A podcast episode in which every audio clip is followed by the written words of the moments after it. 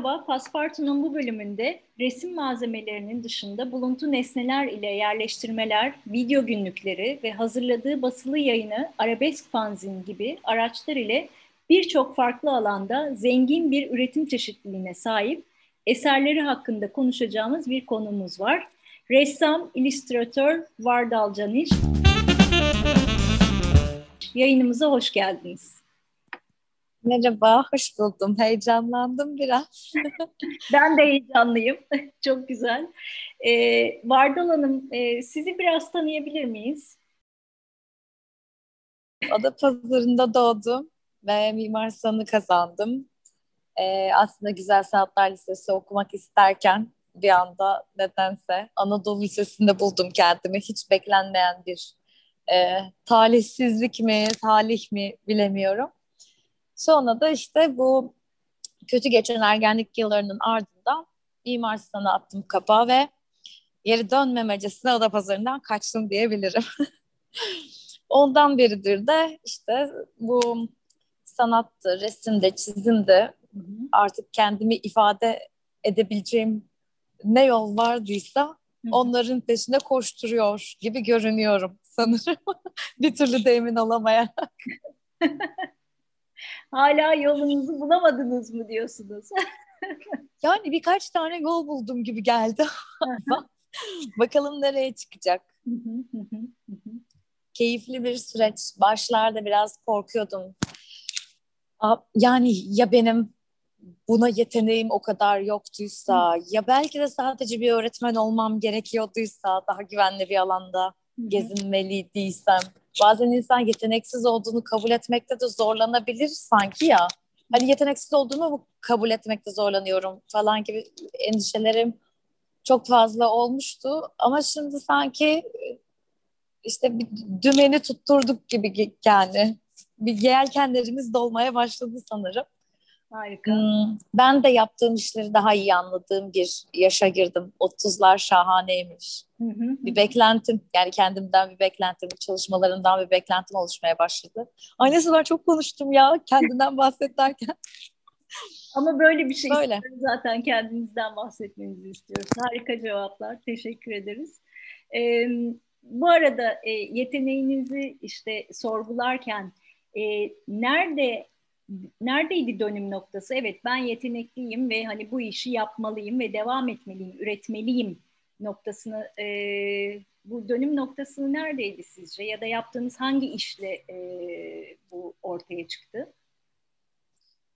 Yani kestiremiyorum biliyor musun Heval? Yani e, çocukluğumdan beri resim yapıyorum. Hı hı. Ressam olmak gibi bir hayalim hep vardı. Ee, bir şekilde ergenlikte de bu hayalin peşinden e, koşmak konusunda inatçılık gösterip işte Mimar Sinan'ı kazanmayı başardım. Biraz inat ettim esasında. Herhalde ilk dönüm noktası Mimar Sinan'dı. Hı hı. Sonrasında benim için gerçekten yerinin ne kadar önemli olduğunu giderek daha iyi anladığım bir arabesk fanzin macerası var. O da benim için çok önemli ve özel bir yerde Hı-hı. sanıyorum ki çünkü hayatımdaki birçok şahane insanı tanımama hem vesile oldu Hı-hı. hem de fark etmeden o çok hobi olarak ya da ne bileyim o, o süreçte arabesk fanzin gibi yaşıyordum hakikaten. Ee, biraz kalp kırıklığı, biraz bir şeyler. Ee, o vesileyle de onu çıkardığımda aslında yaptığım şeyin bir çıt e, olduğundan daha ciddi olduğunu zamanla fark ettim. Hı hı. Ama arabesk fanzinde bir dönüm noktası diyebilir miyim? Diyebilirim. En azından benim şimdi uzaktan baktığımda bitmiş olarak hayatımda var olan e, ilk iş arabesk fanzin. Yani kendi hikayesini tamamlamış bir yap, yapıt artık ortaya çıkmış bir şey. Tam da Öyle. ondan e, bahsetmek isterken yani arabesk, arabesk fanzin e, küçücük bir kağıdın aslında içinin ne kadar dolu dolu olabileceğini e, ve gerçekten iyi bir örneği. E, bu tabii e, demin bahsettiğiniz şekilde e, arabesk bir dönemden geçerken ürettiğiniz ve e, karşılaştığınız insanlarla beraber e, ürettiğiniz bir dönem. E, acıdan da beslenme e, var burada. E, fanzini yaratma fikri nasıl gelişti ve bu süreçten e, biraz söz edebilir misiniz? Yani hmm, hem e, sanatsal süreçten hem yayınlama sürecinden e, ve tekrar böyle bir e, planın içinde misiniz? E, fanzin benim için bitti. Yani artık onun devamı yok. O yüzden ekstra fan, yani arabesk üzerinden bir şey en fazla yeniden basın olursa ki şu şu sıra hiç öyle bir önümde bir plan yok. O, o maksimum olur. Ee, ama yeni işler olacak fanzin başlarken de şu şekilde başladı. Hmm, Yağız diye bir arkadaşım e, Göt Çevi diye bir fanzin çıkarmaya başlamıştı. Benle de ufak bir kapak çalışması ilişkisine girdi. Benim inanılmaz hoşuma gitmişti ve böyle bir şey yapmak istediğime karar verdim. Çünkü kendimi ifade ederken sözcüklere biraz ihtiyaç duyuyorum ben. O benim için önemli. Ee, ve böyle sadece res, resim yaparak ifade etmek kes, kesmedi yani. Ve fanzin fikri böyle bir oradan bir ilhamla ben böyle bir şey yapayım diye düşünmeye başlamıştım. Okuldan yakın bir arkadaşım Reyhan Polat'la e, buna giriştik. De, yapalım mı Reyhan? Hadi yapalım. Tamam ki Reyhan'la çok da yeni bir arkadaşlığımız vardı. Fanzin temelli sıkı bir dostluğa dönüştü bu bir süreçte. E, ben böyle bir kalp kırıklığı yaşıyordum. Biraz böyle al yazmalım vesikalı yarim ikileminde geçen bir süreçti benim için.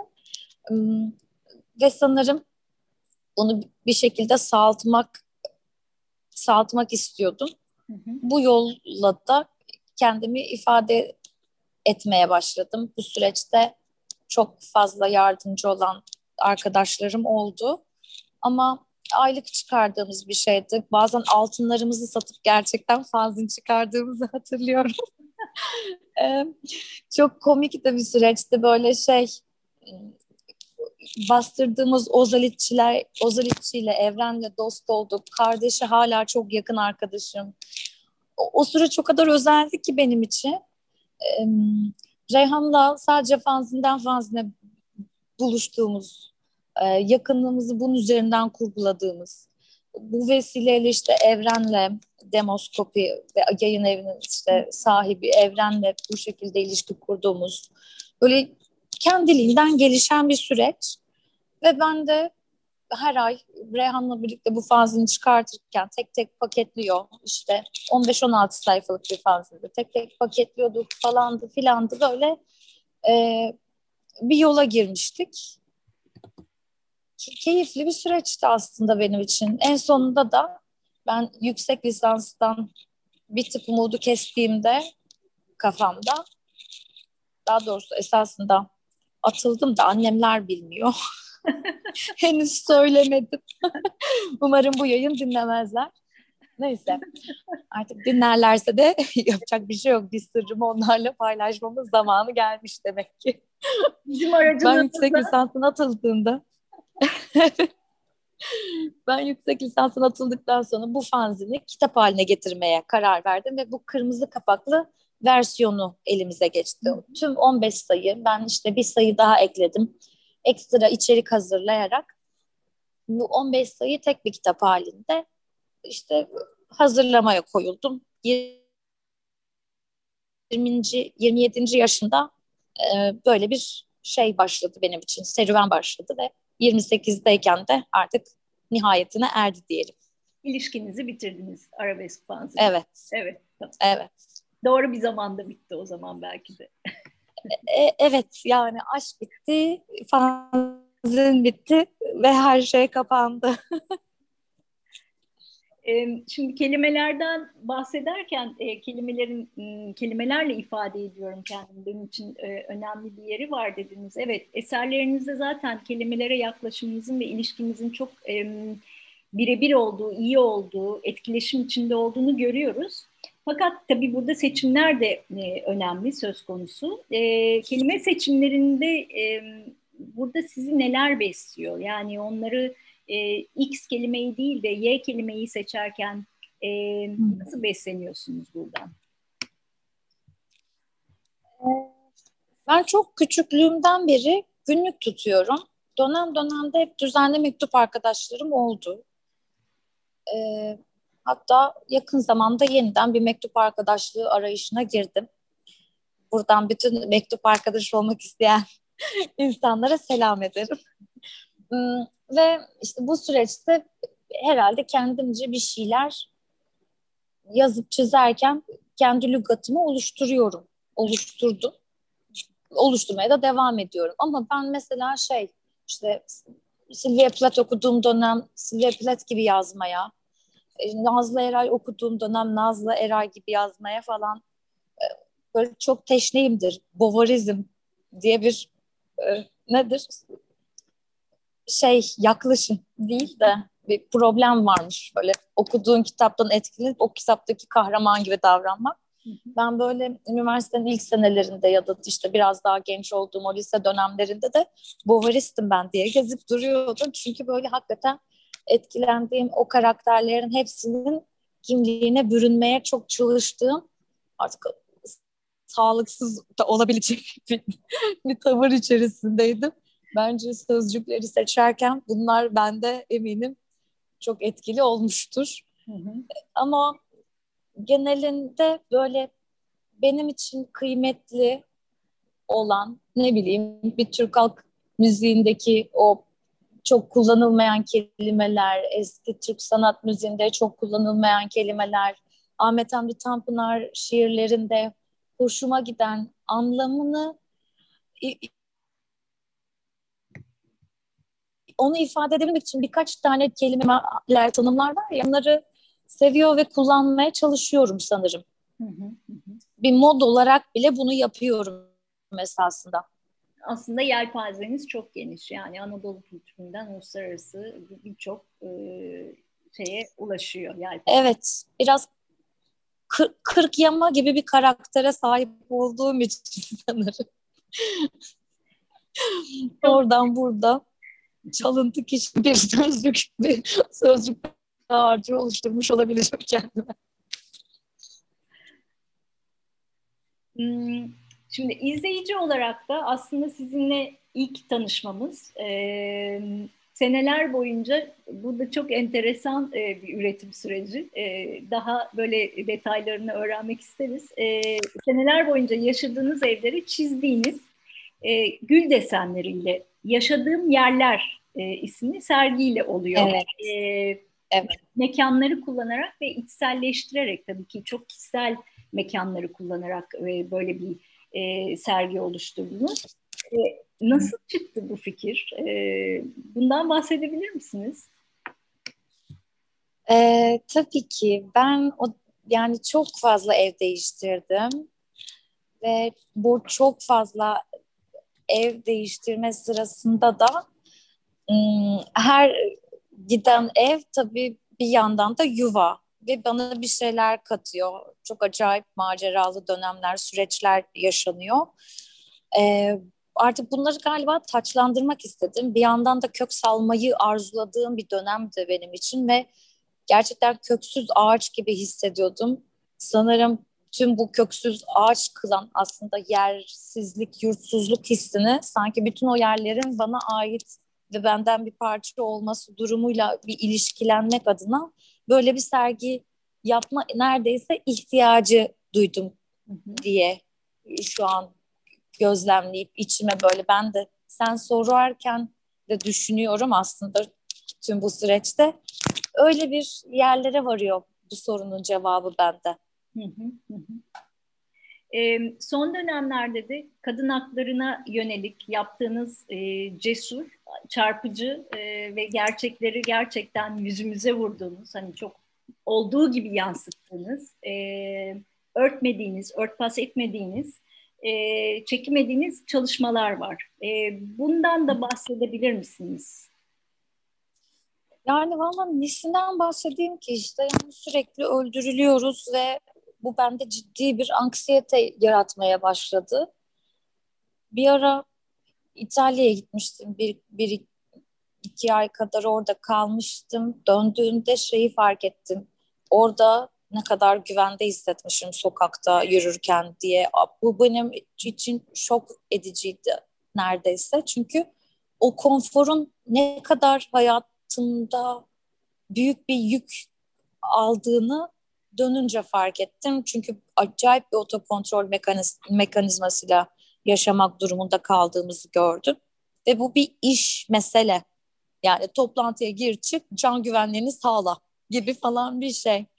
O yüzden de e, bazen tabii bütün bu şiddetin arasında kayıtsız kalmak zaten mümkün değilken patlamalarla bu tür işler hı hı. E, de dökülü, dökülebiliyor. Hatta daha fazlası da olması gerektiğini düşünüyorum. Hı hı. Sanırım onlarla ilgili de yapacaklarım olacak. Daha büyük bir iş ve planlıyorum yapmayı. Evet, farkındalık yaratabilmek ve gerçekten bu e, soruna e, parmak basabilmek adına çok değerli. Evet.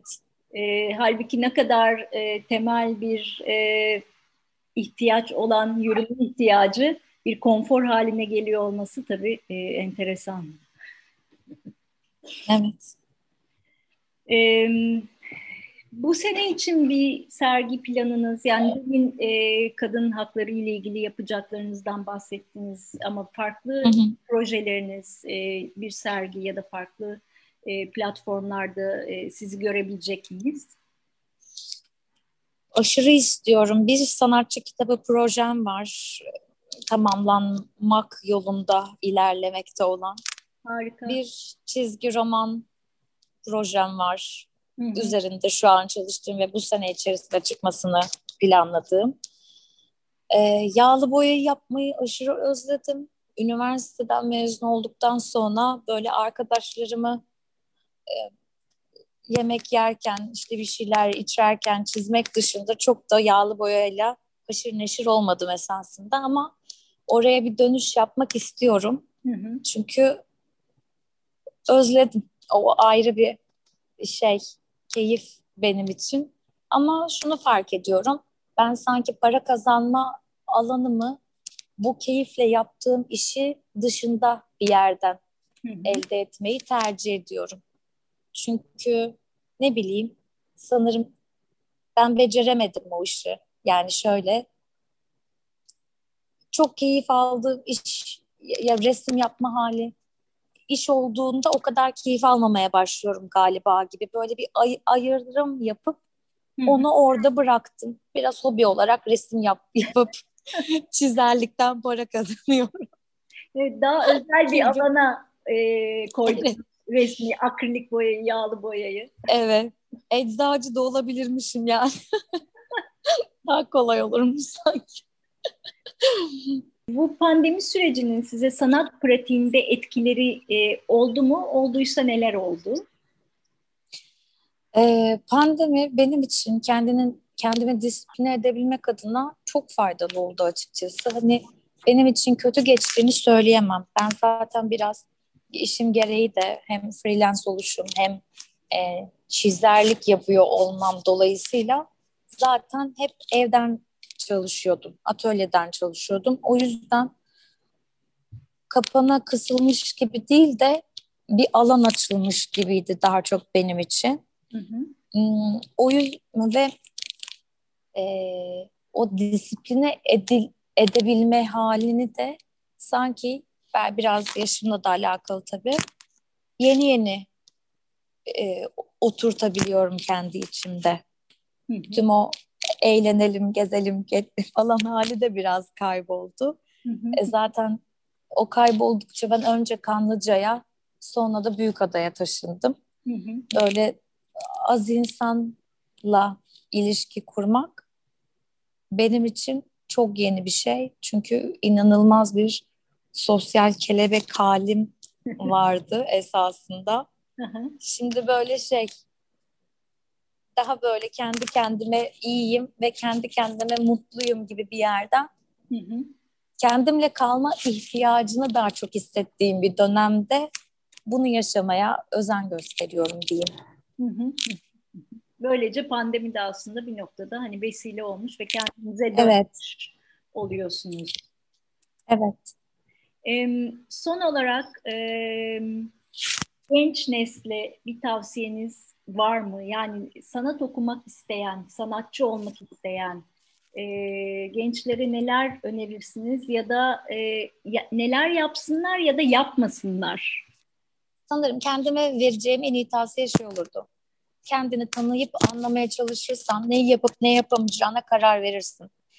Resim okumak bir, bir şey, bir, bir efor sarf etmeni gerektiren bir şey.